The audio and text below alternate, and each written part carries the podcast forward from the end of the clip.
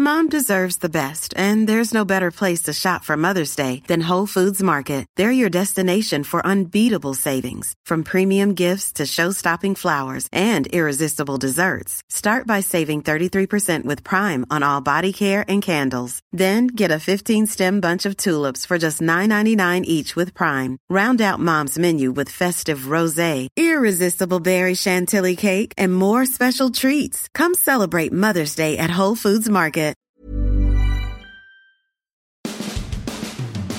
All right, it's opening day. Should be a national holiday. The Tampa Bay Rays hosting the Baltimore Orioles. First pitch, 310. And my, oh my, we got a treat for you. Mark Topkin of the Tampa Bay Times, who covers the Rays, joins us now. And Mark, I, I just want to say happy opening day, first and foremost. Um, this, this has been a unique spring, to say the least. It's been abbreviated, but it seems like you navigated it well. And here we are. Um, all the CBA stuff is behind us, and we're ready to go. Yeah, Rick, it was such a weird spring. I mean, it, obviously we had no idea when it was going to start, and in fact, it looked like at one point it was going to be into you know late April or May, maybe till the season started when it, the talks, the negotiation talks, CBA talks broke off. You know, Yeah. past the deadline that we all thought was the deadline, but apparently a deadline isn't a deadline to Rob Manfred because he gave them a new deadline, and they went past that by one day and made a deal. And spring training started almost about a month late. They extended it about a week or so, so it kind of ended up being about a three, three and a half week spring training. It was like 25 days from the first day of camp to the opening day or something. So uh, a little bit rushed, but and I'll tell you, and it's weird. There were days when I felt like I just got there, and there were days when I couldn't believe it wasn't over yet, and they were like back to back days. Like it happened like on a Tuesday and a Wednesday. Like it was just that kind of a weird spring, and I. I skipped out a week for my daughter's wedding, so that kind of threw it off. There were guys that got cut that I didn't know who they were, so that was kind of cool. but but better than it being guys that made the team, I didn't know who they were. So I was trying to look at the True. positive there. Well, that's usually that's my that's me. I, I don't try to get attached to anybody that's not on the final roster, so I don't even bother seeing who they are half the time. But you made it through there. Your congratulations to you and especially your daughter Carlin. I mean, they, she's gotten married now. I can't believe uh, that our children are old enough to be married, but that is the case. And uh, you you look like a very uh, proud father as as we would expect you to be. So that had to be quite an event in the middle of spring training. So good for her. She got you out of a couple days anyway. She did. She did. When, when she was talking about dates, um, she was being a baseball writer's daughter. She knew pretty much like April 1 through mid October was going to be off the table there. And she was kind of dancing around about they wanted to do it outside. It might be cold November, December. And I said, yeah. You can do March if you want, just don't do it the end of March. And, and sure Uh-huh. enough, she found a, a date. It was a beautiful ceremony outdoors downtown St. Pete. Great time was had by all.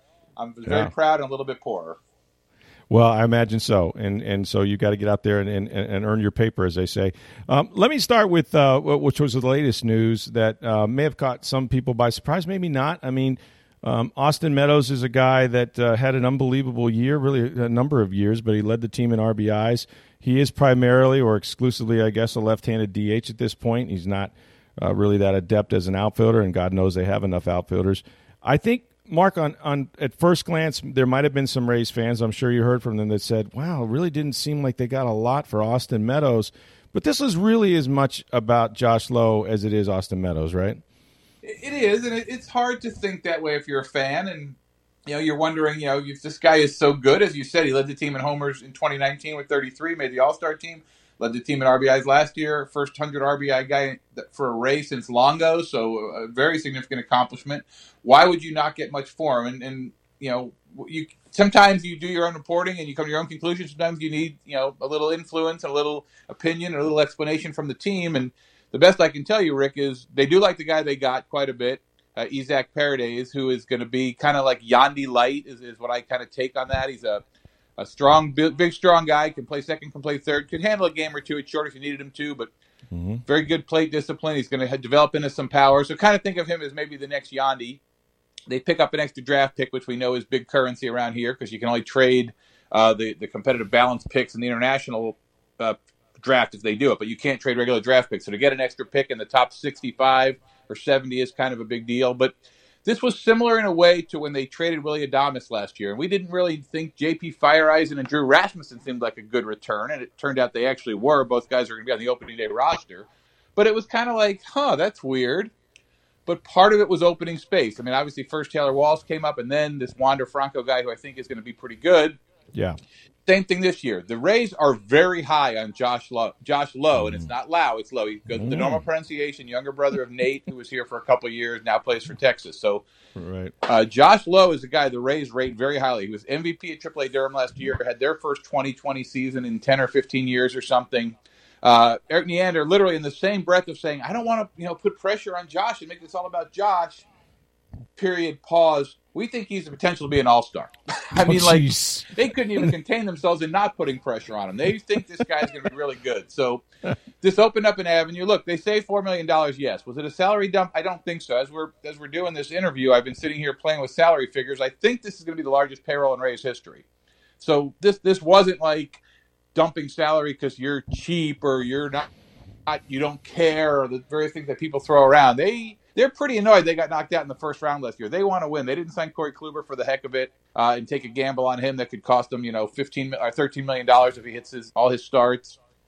They didn't make some of the other moves. They didn't, you know, add Luke Riley to the bullpen for a ten million dollar guaranteed multi year deal, which they rarely do for relievers. I mean, they are trying to figure this thing out and, and get deep into the playoffs, get back to the World Series, and look, if they think Josh Lowe is a better player than Austin Meadows, you know, I, I think you know you at least give them the courtesy of letting them prove themselves right or wrong. Yeah, and, and to that point, I think um, maybe it was 24 hours later they signed Manuel Margot to an extension, so um, they didn't have any trouble spending money on him. So, so Lowe, tell me, tell me about him. Um, obviously, you don't need another outfielder per se. Uh, he's going to DH, correct? What what else do they expect from him? A, a power bat, right, in the lineup. Yeah, he's got he, he's he's kind of like Rick Stroud in Little League. I mean, he's a five tool guy, except he kept all five tools. So there's the difference. And, Right. he, he he is a lefty hitter, uh, which ideally in a perfect world he would have been a right-handed hitter, but I think it's too late to change him. So he's a lefty hitter. He's a really good base runner. He was 26 for 26 and stolen bases at AAA. Good. Had one steal during his two-day call-up last year with the Rays, and somebody told me that they, that, you know, the clock they keep on the break time and everything was the fastest one that anybody remembered in Rays history around here. So he's a really good base runner. He, he's not a Kiermaier in the outfield, but he can hmm. hold his own with Margot and Phillips. So you've literally got four Really? center Wow. fielders that you can have out there pretty much any time. I mean, put it this way: Randy Arozarena was a finalist for the Gold Glove in left field last year, and he is clearly the worst defensive outfielder of the five they now have. I Jeez, mean, that's I, how I- good these other four guys are. Josh has a good arm. He's got decent plate discipline. Uh, he puts the ball in play. The power's coming. He hit you know twenty plus homers last year, obviously, yeah. uh, and they expect more. So this is a guy. I mean, I'm not saying he's the next Wander Franco, but he's a guy that's going to be a really good player potentially for a long time here, assuming good health, assuming you know nothing weird happens on the development track. But they're pretty confident. You know, he was a first round pick as an infielder. They picked early on, moved him to the outfield, and he's pretty good out there. wow, So I, that- I think that- what you're going to see that just kind of run on here is he'll DH some, which is not ideal for a 24 year old first time in the big leagues. But part of the way they're kind of spinning this is by getting rid of Meadows, who really was going to be the primary left handed DH, who wasn't a very good base runner, who kind of clogged things up, didn't have much of an arm. Mhm. They're going to basically rotate this DH spot now. And let's say there's a, in a two week period, you're going to give Brandon Lowe two days off his two days off, right? So now Yeah. maybe you give Brandon Lowe one day off and he plays that other game as the DH because you could rotate the DH around. You could do the same thing with the Arozarena on a day where you want to go with the lefty outfielders, but you you know let's throw a right-handed bat in there. Their bullpen's vulnerable to left to Mhm. right-handed you know right lefty pitchers, righty hitters. You want more in there. You know, throw Arozarena into the DH spot. So I think they're going to try to maximize uh, and increase some guys' playing time by using that as kind of the old rest day mentality by rotating it amongst four or five of them. Ji-Man Choi will probably get more DH than he time now than he would have, trying to keep him healthy. Something always seems to come up with him. Use him in the DH spot. Let Yandy play first base a little bit more. So I think there's going to be some kind of secondary and tertiary benefit to this that they're going to try to maximize. A lot more flexibility for sure in the lineup for Kevin Cash, who, as you have said, his goal is to have 162 lineups. If he can do that, it came very close last year. Um, we'll see if that's the case. I, I, I want to. We'll get to all the position players, not all of them, but we'll get to the main the main stars here in a minute. And this is just another young player. What I love about this Rays team is their athleticism is off the chart, and they're a bunch of young guys, core guys. Uh, some of them have, who have been locked up now. This is not just a, a, a one or two year proposition. I mean, I think fans are going to get to have already begun to fall in love with this team. They're going to be here for a while. But so much of, of, of any season, Mark, is about pitching. And you know, I, I look at at uh, their starting pitching. Let's begin there. Um, and Shane McClanahan is going to be the you know uh, the opening day starter today, uh, which is a, a, great honor for him, of course, former USF star. Um, but then you've got guys like Luis Patino and, and Drew Rasmussen, and, and uh, you mentioned Kluber, but uh, Ryan Yarbrough has has had a pretty good spring. So they're really putting a lot on young, talented guys, as opposed to you know we we've seen not too many years ago it was Charlie Morton that kind of thing. Um, so they, they must they must think these guys are, are going to are going to uh, step up. And in addition to that, the abbreviated spring training means, as the Rays often do, they're going to need innings from everybody. It's not going to be uh, uh, you know four guys throwing 200 innings each. No, it isn't, and, and, and, you know I think it's actually probably newsworthy to mention at least to start the season, at least the first time through the order, from what they're telling us, they're actually going to just use five starters like five days in a row. Like what a concept! No opener. Whoa no skipping a guy, no piggyback stars. Like this is just going to be like five guys go out there, pitch till you're tired, and we'll take you out and put somebody else in. So a little different Rays wise, but I, I, do think the short and spring factor to that. I think Ryan Yarbrough early on is going to be very key. They are counting on him to kind of be that guy that you know maybe have to wear it sometimes when the game goes the wrong way early on, but go out there and give them five or six innings, give them 85 pitches, you know, each time these first couple times through the order to yeah. get caught up a little bit. Um, I, I do think if you want to be fair and, and, critical about this, maybe the most vulnerable area to them to, on this team, and they could impact their chances to not get to the playoffs, to not get deep in the playoffs, is this young pitching because that's just unproven. You don't know. Right. Luis Patino pitched his second spring training game on Wednesday. He didn't look very good. He says he's fine. Mm. He had a little shoulder thing. He's over that. They say he's healthy, but you know, mm. what does he do when he goes out and faces Oakland, you know, next week? Does he pitch like he can pitch or does he pitch like he looked against the Phillies on Wednesday and barely got through three innings and, you know, it just looked terrible. So I, that's going to be key. Rasmussen's going to be on some kind of innings limit. They're going to use him early because they need to cover some, some innings early on. Shane Baz is going to open on the DL, so he's not, or the IL, he's not going to be available for the 1st mm month or so, maybe into June even, late May, June. Had a little loose body bone chip removed from his elbow. So I think these young guys are going to be pretty key. Now, Yonny Chirinos is going to be back at some point, maybe June or so. I mean, Tyler Glasnow, maybe at the very end of the year. I'm not going to spend a lot of time talking about him. I think you have to assume he's not going to be back, and if he if he does, it's a bonus. But you know, there's some other guys that they have uh, made the team that came back from injuries last year. Jalen Beeks is going to start the year as a multi-inning reliever. He can move into a starting spot if they needed to. Josh Fleming is going to make the team or made the team. He's going to be a kind of a flexible multi-inning reliever. So They've got some other depth, but getting Baz healthy and what they get out of Patino, Rasmussen, and McClanahan, those three guys, I mean, are they going to, you know, let's just sit here and do the math. Are they going to be five, six innings every start and, you know, keep you in a game, be competitive? The Rays would take that every time. But if they're going to have a couple of those two or three innings where they give up a bunch early and they got to blow out the bullpen, and then, you know, they open the season playing 13 in a row, they start today and play 13 straight days. They go to Chicago, they're going to have cold weather there. They're there all week playing the White Sox and the Cubs. I mean, there's some hurdles really early on here that they're going to have to kind of navigate, and I think a lot of it's going to be tied to the success or failure of the young pitchers. Yeah, and I, I think they have a lot of confidence in them, but it, it is going to do that. You know, last year when they got Rasmussen, I mean, I didn't, you know, it looked like he was a bullpen guy. He eventually morphed into a starter. Mark, he was dominant uh, at times, a strike thrower. Um, they they plan on keeping him in, in the starting rotation this time, right? They do for now, and like I said, he'll have some kind of innings limit, Rick. But I, I think they almost have to make the decision: is use him fairly regularly early on, and then if you got to kind of you know back him off a little mid-season, sure. then you're going to want him back at the end, obviously. But I think just because of where they are, and then having Baz hurt, kind of forces them to use Rasmussen pretty much as a straight-up starter. Now, you know, look, I think Fleming will be. They'll be sure that Fleming or Beeks is fresh on the days. I would think that Rasmussen and Patino pitch mm-hmm. so they mm-hmm. know they have somebody they can go to and give them a couple innings. Uh, Chris Mazza, that that was kind of the final roster decision, assuming they end up with him as their guy. Could be a right-handed long reliever, same kind of thing. So I think they're going to make sure to have one of those long relievers, you know, clear for duty on the day that the two guys that have a little bit of an inning question, Rasmussen and Patino, start. And I mean, they look. They went and got uh, Kluber, who I would think on this staff, and you like to have this, right? Here's a guy that's experienced everything and and is a veteran pitcher that can uh, impact uh, not just on the mound but also in the clubhouse, right? I mean, what what do they think Kluber has left at this point? I mean, he's just been there and done that as you can have. I mean, the guy won two Cy Youngs in a five year period. He had a couple other top 10 finishes. That's pretty good for a kid who went to Stetson. I mean, that's yeah, pretty right? good.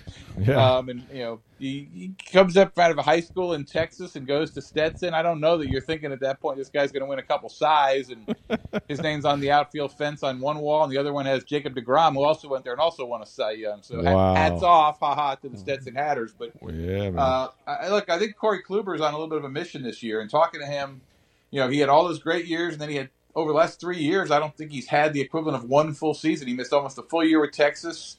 Uh, he missed a big chunk of the year uh, two years ago, and then he was hurt in the middle of the year last year. He threw no hitter, remember, and then he got he kind of like was overextended, and then he missed a chunk of time in the middle of the year with the Yankees last year. And, and he hasn't said this in a way that is directly related to the Yankees, but he has said a couple times he came to the Rays because he wanted to be on a team that had a chance to win the World Series. So I, I think Corey Kluber is pretty observant. And, and look, he has a relationship with Cash. Cash was the bullpen coach in Cleveland right about Yeah. when Corey was going on that run of that incredible run of success. Uh, Corey Kluber lives in Tampa, represented here locally by BB Abbott of Jet Sports. So he's got some ties to the area. I'm sure it was convenient for him personally. Got a couple little kids. But I also think Corey Kluber is a guy who doesn't think he's done and thinks he can reestablish himself as one of the best pitchers in the game. And you know, the contract is set up where it's an eight million base, which is not bad, but there's five more million dollars out there if he makes all of his starts. I think you're going to see a guy who's pretty driven to take care of himself and, and do the best he can. The bullpen, Mark. I mean, I you know they haven't had that designated closer in a bit. Uh, do you expect them to kind of mix, mix and match down there as they as they have recently? Yeah, I think this will be another year of them pushing the, the totals on, you know, 11, 12 guys. I think they set the record twice now, 11 and 12 for number of guys with saves in a season. And, um, you know, the option rule that MLB put in, we're going to call it the Louis Head rule for this season. A player can only be optioned five times during the course of a year. Louis Head was up and down 12 times last year by the Rays. And uh, so that it's also suspended for the first month because of the expanded rosters and the, the rush spring. So starting May 2nd, the guy can only be optioned five times up and down. So they won't have quite as much flexibility as they have in the past, but I do think you're going to see a lot of guys get saves. I mean, certainly Kittredge is going to go going into spring. I think he's going to be the guy they trust the most. Uh, the lefty they signed as a free agent, Brooks Raley, will probably get some saves. And then you got some of the longer guys who may get some of those three inning saves. But I, I don't think there's going to be the designated uh, closer. I mean, Pete Fairbanks is hurt. He's going to miss the first half of the season. I mean, he maybe had the best stuff to be that guy, but I also don't think he still would have had that role. I think it was going to be shared no matter what. And I, I, I mean, isn't shouldn't they just call that the Rays rule? I mean, the, you know, the the whole uh, how many times a guy can go up and down. I mean, wasn't that created to to try to discourage them from doing this? It certainly seems like it was a targeted, uh, just a targeted action. I mean, put it that way. They also had Yeah. a guy, Chris Mazza, who, like I said, on the team now is was sent back. I think it was 11 times last year. So they certainly maximize it. Uh, and, and you know, look, I talked to Louis Head. I read a story on him in September, and I thought he was very candid. He said, "Yeah, there were days when it sucked, and there were days when you know he literally was like still unpacking, and he was told to pack up and go up, come down. Twice he was sent down and called back the next day. One time he said he just took an extra couple days in Boston with his wife. They were out sightseeing, and they're like, "Have you left yet? No, good. Come back to the ballpark. You know that kind of thing." uh, but you know, on the other hand, Rick, I mean, he was pretty much out of baseball. He was selling solar Yeah. panels door to door in Arizona before the season, and the Rays called his agent and said, "Hey, we remember him from last year. He was in camp with whoever it was, I think Seattle, and with the, he got released when the pandemic shut things down in mid uh, March of 20. Actually, they kept him on the roster. He was technically released in May, but anyway, got released during the pandemic. Didn't pitch in 20. So the Rays call him before spring training 21. And, and to Louis Head's credit, I guess he told his agent, I'm not ready to throw. Can they wait a week or two weeks? Because I don't want to you know, embarrass myself. I haven't been throwing. I'm selling solar panels. I'm knocking on doors, literally knocking on doors. I can't believe he sold any. He claims he sold a couple a day. I find that amazing that people buy solar panels door to door in Arizona. But anyway, so yeah, they you know they gave him. They said we'll give you a week. He threw. He did well enough. They signed him. They brought him to Durham. He gets called up to the big leagues for the first time on his birthday, thirty third birthday, I think it was, something like that. So, I mean, yes, he got yanked around all last year, but he made more money last year than he made in his entire career previously total, and he's in the big leagues. And none of that happens if the Rays don't call him. So you can say they kind of navigate the system and manipulate it, but it worked out pretty good for the guy too, right? Well, that's the thing. He's in the major leagues. He's pitching a lot. He's making money, and, and none of that happens unless they're able to go up and down. He's willing to do it because that, that was his ticket there. And I think I think more more players would love that opportunity, and that's what that's what they gave them. And so I, I do think that you know there's there's a lot of Rays envy when it comes to they don't beat you with the 25 or 27 guys. They beat you with the 40. Uh, and and and this is one way to kind of curb that just a little bit. My opinion. Nobody's nobody's uh, paying me for that opinion, but that's that's what I think. Um, I thought Steve listen, was paying you. Well, uh, yeah, well, that's another thing we have worked out, but uh, that that does happen. Uh, I wanted I wanted to ask you, and, and, really just give me your your lines on, on whatever pops in your head uh, uh, about these two young superstars, because it's still amazing to me that we only saw Wander Franco last year for what sixty something games. Is that right? 70 games 70 games 70, 70 games in the big leagues and he was everything and then some. Uh, what was advertised. Mark, what can he do? And if, if if he's able to play 162 or you know play a full season, I, I mean, I don't know, Rick, and, and I can tell you, I talked to a whole bunch of people around baseball, a lot of Rays people who have a vested interest in answering this question for the our, our baseball preview section that was in Wednesday's Times and is certainly available online or in store still uh, for the next couple mm. days. And yeah. I wrote a 68 inch story. We don't get to write a lot of 68 stories, 68 inch stories, Rick. And I wrote a 68 inch story basically where everyone said, "We don't know how good this guy can be. We don't know what the comps are." I mean, they're right. mentioning Alex Rodriguez. They're mentioning guys like that, and it's like, wow. I don't know. Like, I mean, how do you know? I mean, he's a switch hitter. He yep. plays a premium position on the field. He's mm-hmm. got kind of that that it factor. He loves That's, the spotlight. He loves mm-hmm. to play. Yeah. I mean, there, where is the, the, the restraint? There's no there's no reins on this guy, and all he wants to do is play baseball and win. They gave him this huge contract. It, look, that can change, and it does change guys over time. But the initial, you know, feedback, talking to him, talking to friends, talking to people in the organization, nobody sees him, you know, big league, and he's showing up. Chad Mottola told me last Sunday, the hitting coach they told the players sleep in. Nobody'd be here till nine o'clock. We're not even opening the clubhouse till then. So the coaches come early. They you know they get to use the workout room or something, so they want to get in there early. Chad said he was there seven thirty or seven forty five. Wander's like, can we go to cage? Can we go to the cage? Like it, that's all the guy wants to do. He wants to play baseball and get better at it and win. And you know, the playoffs last year, they lost that last game in Boston. You know, the two guys that sat in the dugout the longest, watching the Red Sox celebrate and soaking in and realizing how horrible it was. They don't ever want to feel that way again. Shane McClanahan and Wander Franco. Well, that's not bad. That's that. That's the two you want out there. And um, I was going to say, you know, in all that he accomplished last year in a short time, here was maybe the most impressive thing to me, Mark. And you can you can comment on this. He did not shrink even one bit. He excelled in the postseason. You know, we we know players that can sometimes, especially a young guy in his first postseason experience, he was he was the most reliable uh, at bat, in my opinion. And, and, like I think he wanted more. I mean, he I think he could have yeah. done more. He had a one point, he had a four digit OPS. I don't have it in front of me. He had a four digit OPS in the postseason. Wow. Hit a couple homers, right? Had a couple doubles, and yeah. played fine on defense. And, and you know, it pissed him off. There weren't more games. So yeah. I, I do think every everything that you could sit here and say you'd want to see from a young guy who you're building your team around, who you're giving the biggest contract in franchise history to I mean, skill, talent, ability, desire, effort, um, personality. I mean, just like mm-hmm. it's all mm-hmm. there. I mean, he. Yeah. They talk about. They used to call Willie. They used to call Willie Adames the Pied Piper of the clubhouse because guys just naturally gravitated toward him and mm-hmm. followed him. And Wander's not anywhere near as outgoing as Willie was, but you start to see that now where. Like the guys just hang around. I don't think. I don't think it's just because they think he's going to buy him lunch. I think they genuinely like hanging around him, and they like being around him. And he's confident, he's upbeat, he's optimistic, he knows they're good, and, and he wants to make it all work. I hang around you because you're going to buy me lunch, but that's another story. Uh, the, the, the other the other guy uh, who who I think was prone uh, Mark to some streaks, uh, you know, both really good and, and sometimes not as good. But man, the power when he gets that when he gets that bat flipping is Randy Arozarena. Um, I also think he's a guy that we don't know where the ceiling is with him just yet.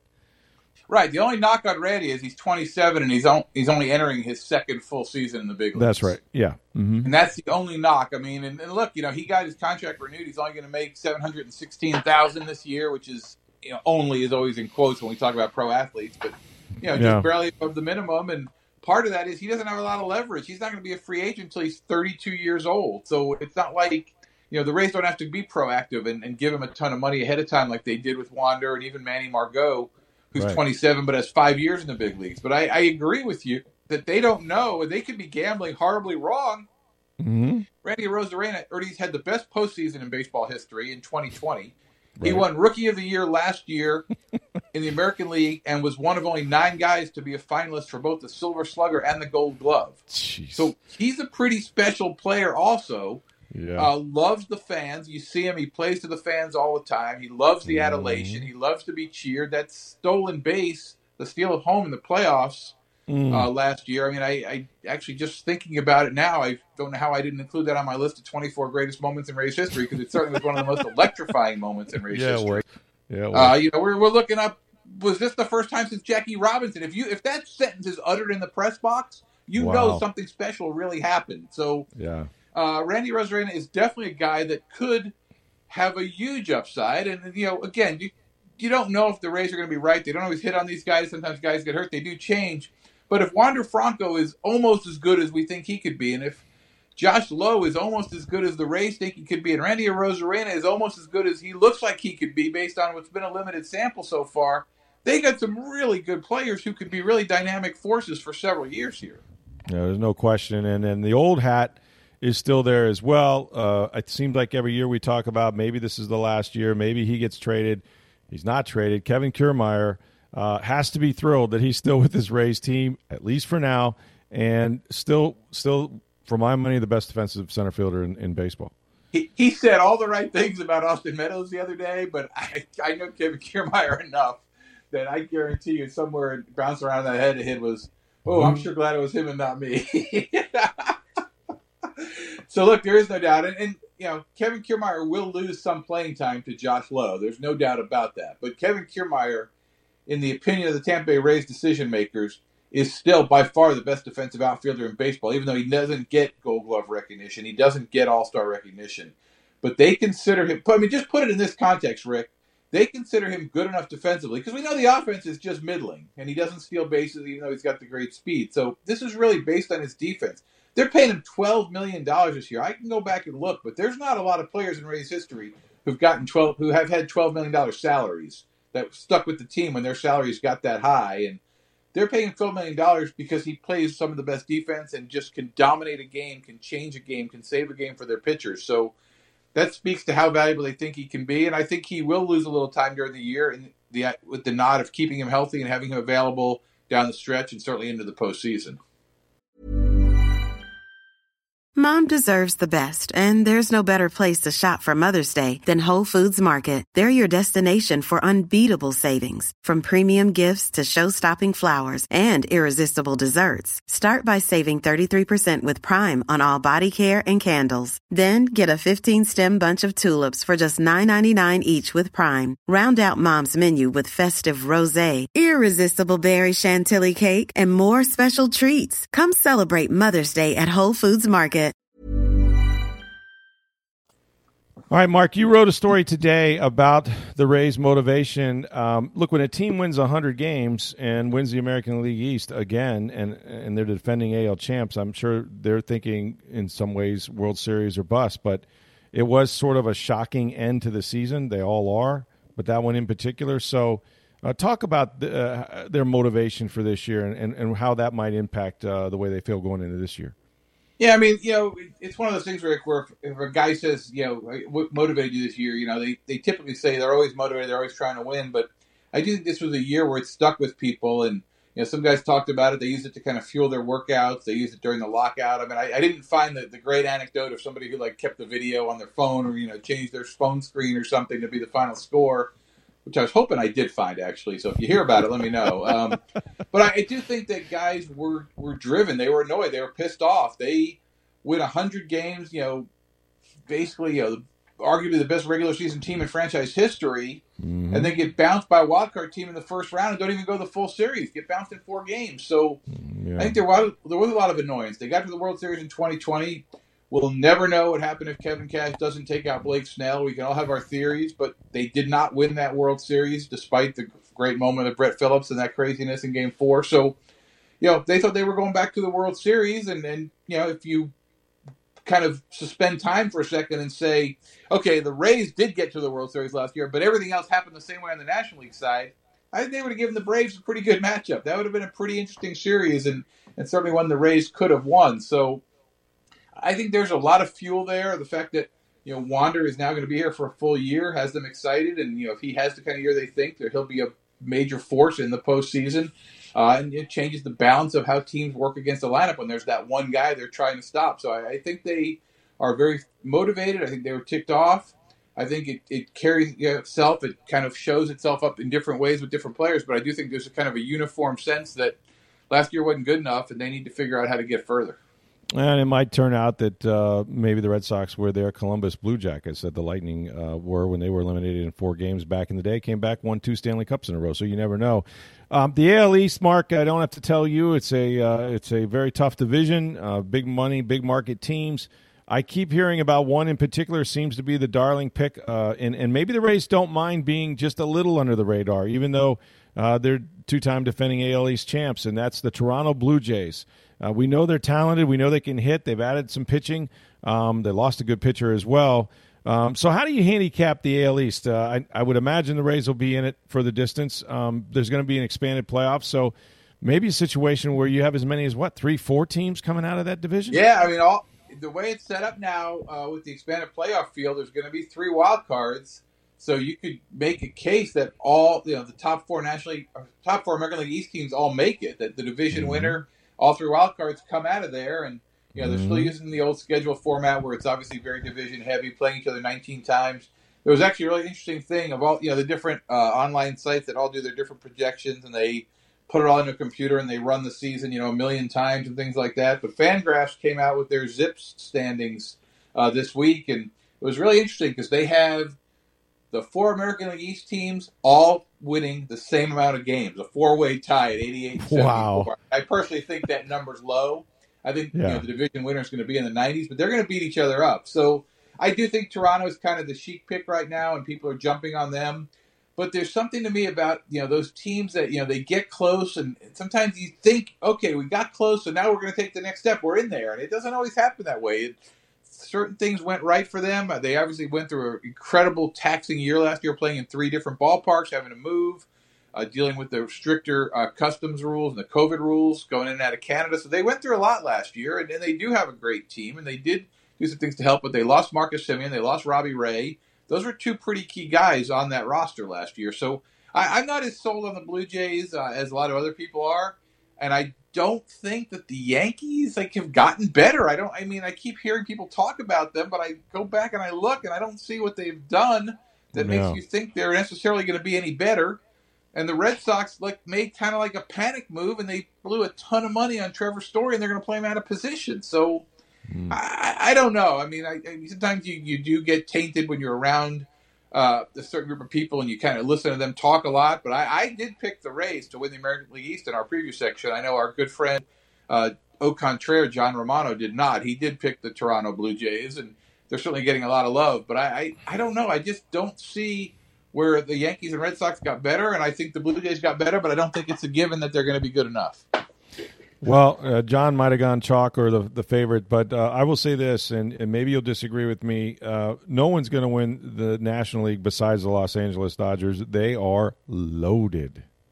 The only team that could challenge them, and, and this I almost contradict myself here, but you know they did more than get close. They've been in the playoffs the last few years, and they've got these pitchers that you don't even know who they are. Except one of them won the Cy Young last year, the Milwaukee Brewers. Mm. They're pretty mm-hmm. good.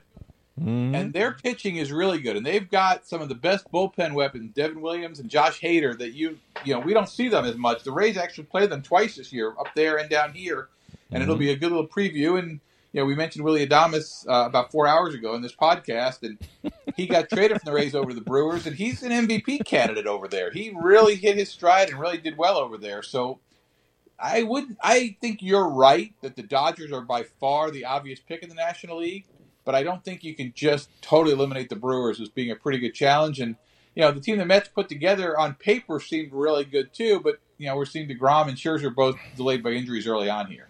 Willie Adames uh, sparked that Milwaukee team. He really brought a lot of life to them as he did the Rays. And you're wrong; it's only been two and a half hours, not four. But we're going to let you go because you've got a baseball game, a whole baseball season to cover. I know the butterflies are still there for you. Nothing like opening day at the Trop. It'll be a sellout, I would trust. Um, and uh, yeah, follow Marc Topkin all year as you always do for all your Rays news in the Tampa Bay Times and on tampabay.com. Have a great year, Marc. Thanks. We'll see you out there Thursday.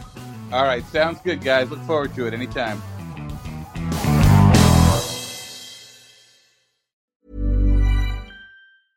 Mom deserves the best, and there's no better place to shop for Mother's Day than Whole Foods Market. They're your destination for unbeatable savings, from premium gifts to show-stopping flowers and irresistible desserts. Start by saving 33% with Prime on all body care and candles. Then get a 15-stem bunch of tulips for just $9.99 each with Prime. Round out Mom's menu with festive rosé, irresistible berry chantilly cake, and more special treats. Come celebrate Mother's Day at Whole Foods Market.